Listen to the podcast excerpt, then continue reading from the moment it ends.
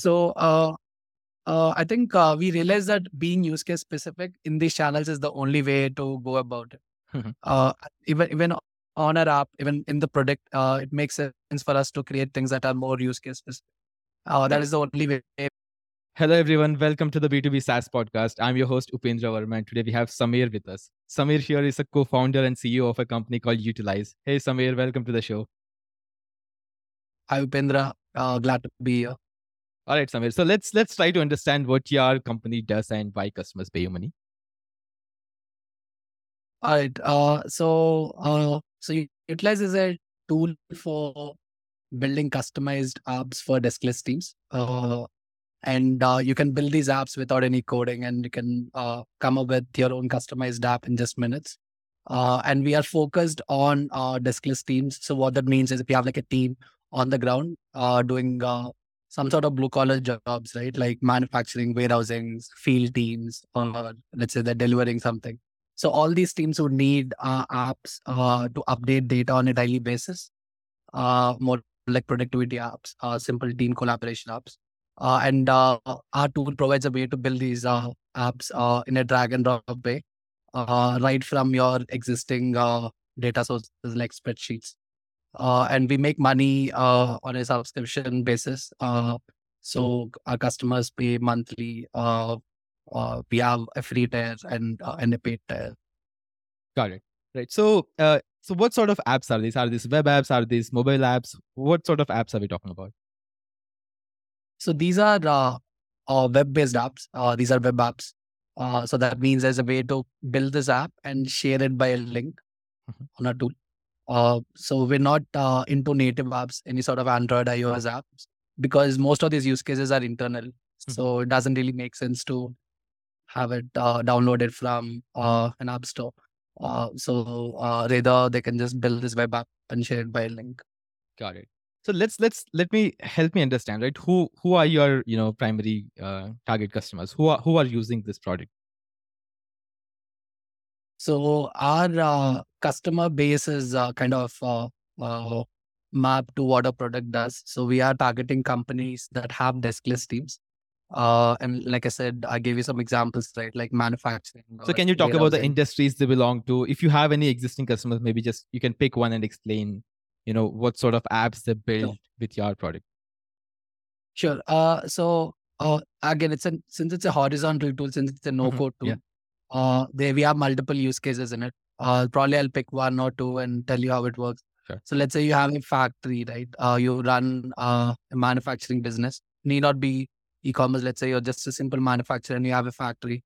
Uh, and uh, at some point in your business, you would want to collect data from your factory teams, from your warehouse teams, from your inventory teams, uh, any sort of data, right? Order data, inventory data, or uh, or just, just your employee information when are they checking in checking out any, any sort of data you would want to collect it from the ground. And for this you need apps right? Uh, so our tool provides a way to build that app uh, without any coding. Uh, so they can basically link their spreadsheets which is limited to the desk force the, the people who are working on desks uh, and they can link those spreadsheets and create simple web-based apps uh, which are mobile friendly uh, for these for these teams.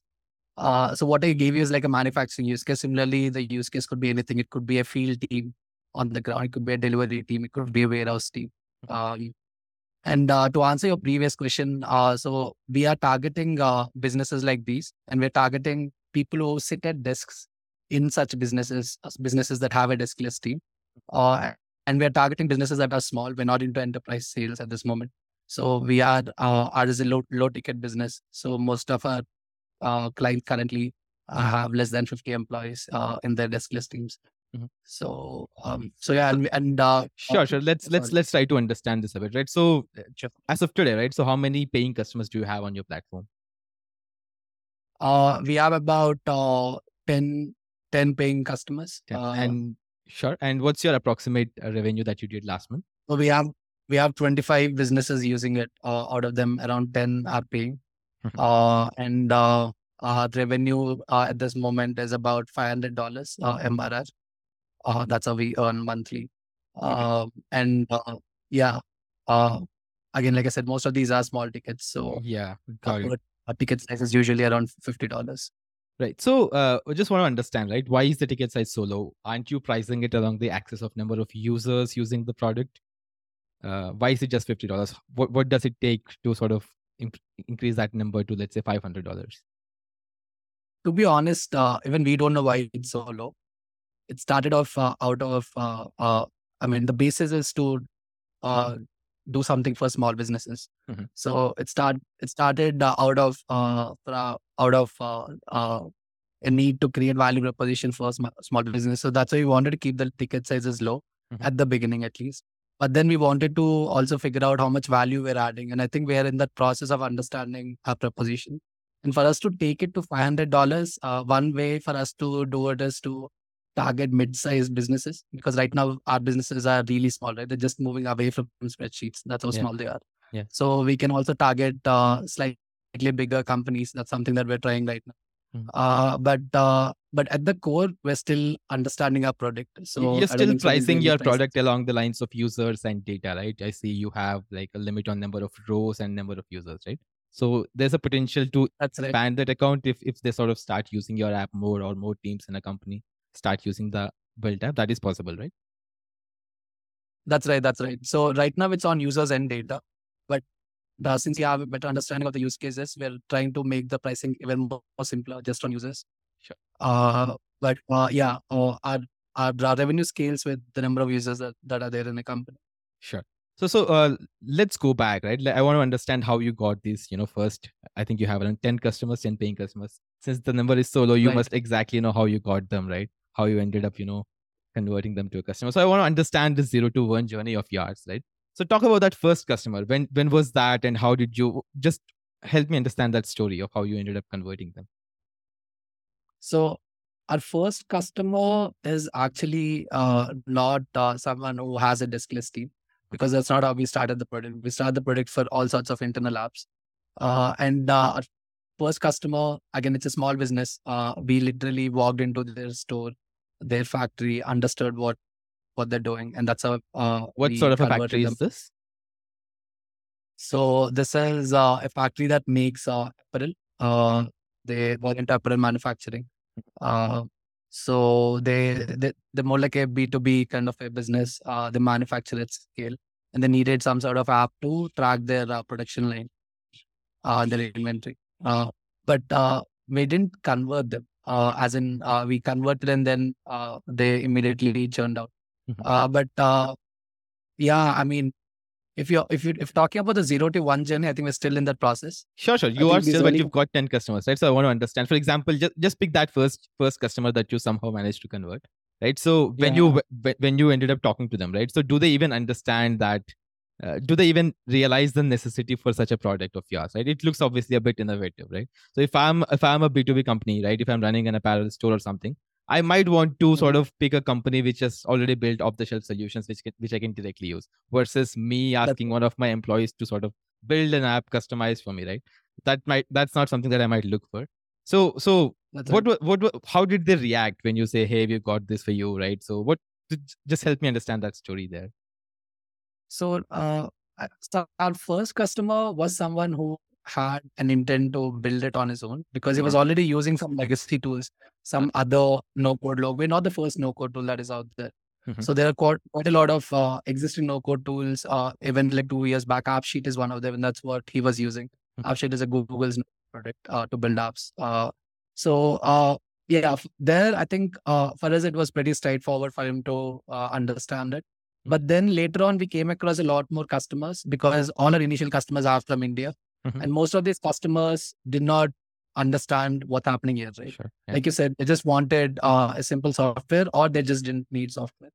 Uh, and uh, one thing that we realized is uh, instead of uh, uh, making these customers aware of how it works, uh, how important customer software is, how no code can help them. All this, all these are new, new uh, insights, right? Mhm. Uh, and not everyone might have an intuition about them. So we started targeting uh, customers who already understood it. Mhm. So that's when we realized we should be a little more global. Uh, we realized we should go reach out to customers who are already using other no code tools. Uh, and uh, uh, and that's and currently we're in that process of uh, trying to acquire customers who already uh, use existing no code. Yeah, we, we'll get to your you know future strategy in a while. So I just want to understand about this ten customers first, right? So Sure, so sure, yeah, sure. when you talk about these ten customers, right? So what are the like? How did you end up sort of uh, meeting them in the first place? What what growth cha- like what acquisition channels did you use strictly from that first uh, So touch point I'm- perspective?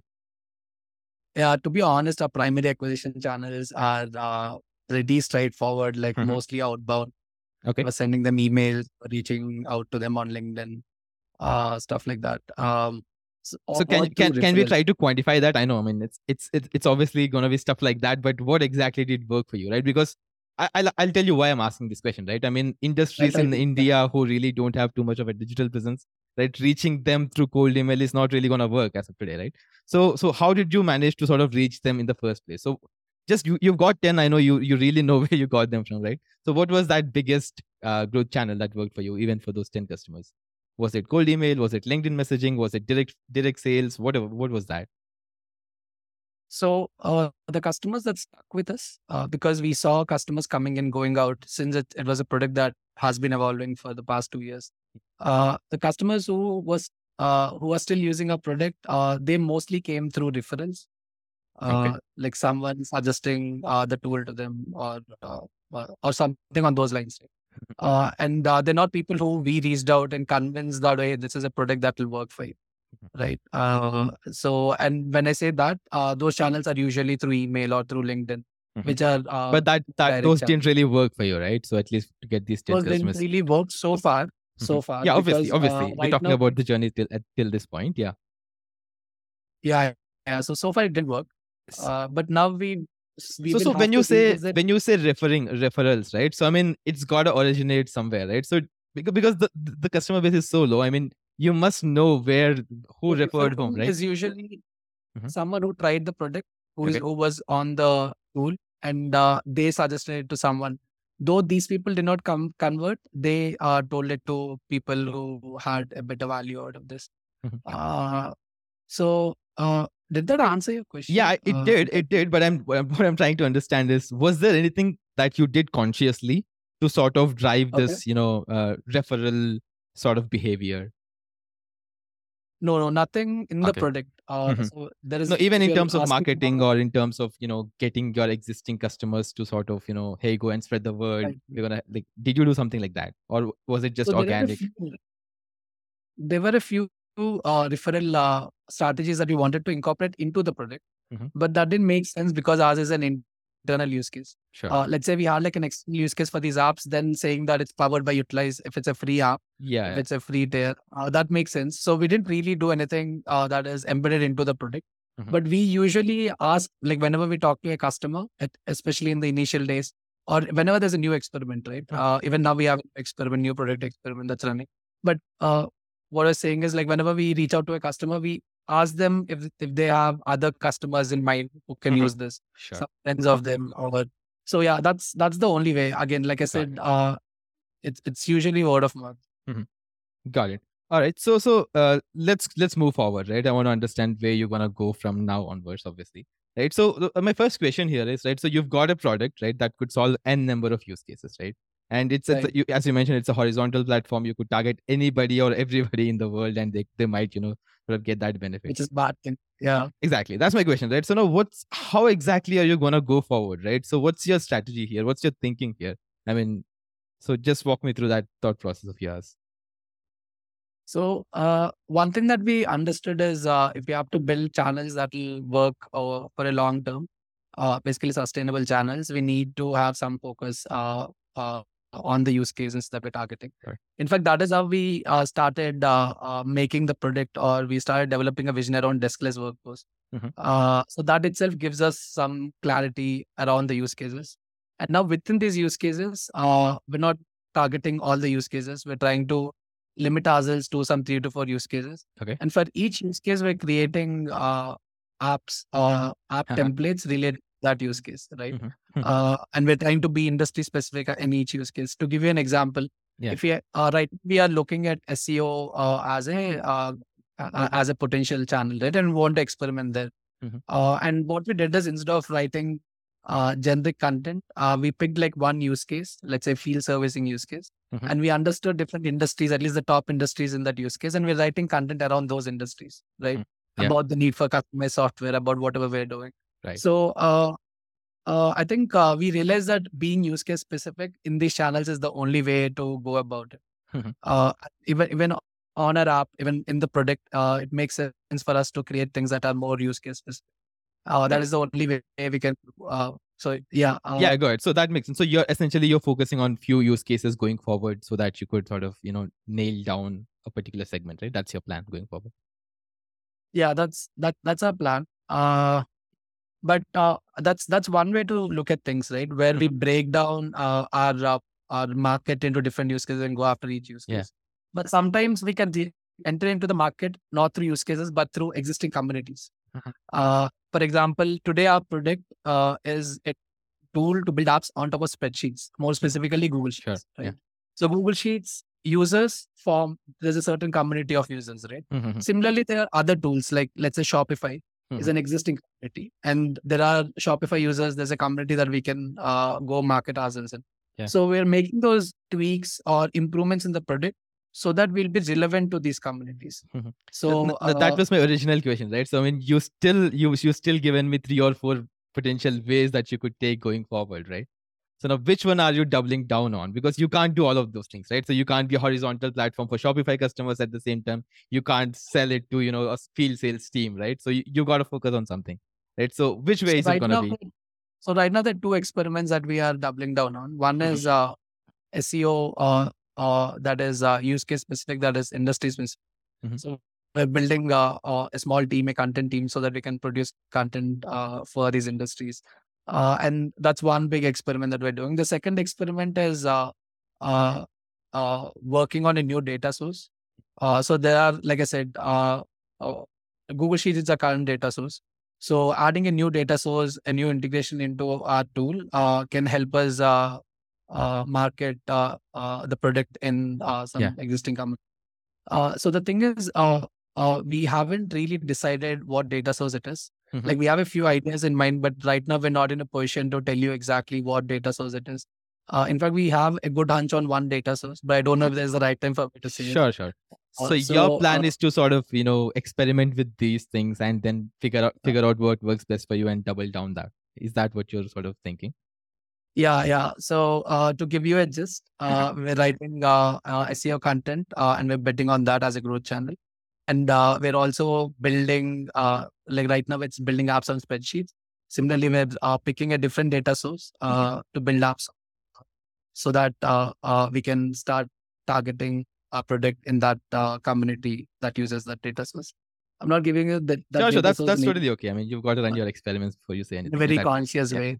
that make- Uh, wish I can, but uh, maybe if you're publishing it at a later point, I can. Sure, sure. It's okay. It's okay. We can come back to that later. So my question is in the first case, right? When you're trying to build use case specific, you know, uh, apps or whatever that is, isn't it like you know a new SaaS application that you're building for a particular use case using your own platform? Isn't it just that?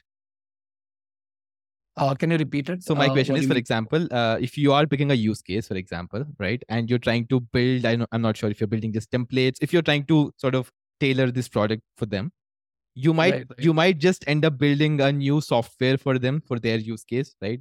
And you will end up selling that particular software, right?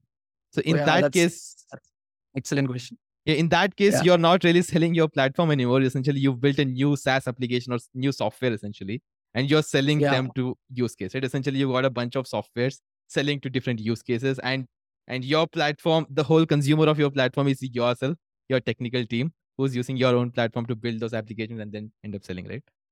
Is is that how it's gonna turn out when you do this use So- case specific thing? Uh, so we we are still being very use case specific. Let's say field service, right? So field Mhm. service is a use case, and there are a lot of field service software uh, that are already existing, which I think you're terming as SaaS software, right? Yeah, So now someone today, what people are doing is if you have like a field service use case or a manufacturing use case, I'll go to that field service software or the manufacturing software, subscribe and start using it. yes. But the limitation there is uh, customizing that software is not easy. Mhm. Right? Uh, in Got in most software, it's almost impossible, right? And that's what our tool does, where we're like you don't really need like a fully blown out software, which is very tough to customize. What you need is like just a simple app Yeah. where there is a very simple way for your team to be stay automated Got it. and uh, yeah, and customize like you need. Absolutely Yeah. makes sense. Yeah. All right. All right, Sameer. So let's wrap this up, right? I want to get your backstory, right? So when did you start the company? Uh, so we started this uh, three years back, actually, 2019. Uh, but uh, uh, in 2022 uh, is when uh, we actually came up with this deskless workforce. Mhm. Uh, if you asked us when when, when did we register our current company, would when when did you get year. when did you get your first customer? we got a customer first customer in 2020. 2020. Got it. And Early how many 2020. folks you have on your team, and what's your founding team look like? So we're two co-founders, uh, Jatin and myself. Jatin takes care of uh, the tech side of things, uh, but uh, and I take care of all the product and market side of things. But uh, that's not exactly how things are. Sure. Uh, everyone does everything. Uh, but uh, besides us, we we don't really have anyone full time. Mhm. Keeping it lean, so we have like a bunch of interns and uh, freelancers working with us, and we're uh, around seven people now. Got it. And have you raised any external funding so far to grow your company? So we didn't want to uh, initial uh, in the initial days. We remained bootstrapped until this year, Mhm. uh, and we basically didn't raise money as such. Like we joined an accelerator and we got a convertible uh, note from them. Uh, and this is like this is uh, an Estonian based and Europe based uh, accelerator called Startup Wise guys. Uh, and we did this basically. We we were done with our savings. Like we burnt all our savings, and then we'll, need some more money to uh, get this experiment running. Yeah. Uh, and that's when we joined this accelerator. Yeah. All right, Sameer. All right, Sameer. Thanks for taking the time, taking time to talk to me. Hope you scale utilize to much much greater heights. Thank you. Thanks a lot. It was a pleasure.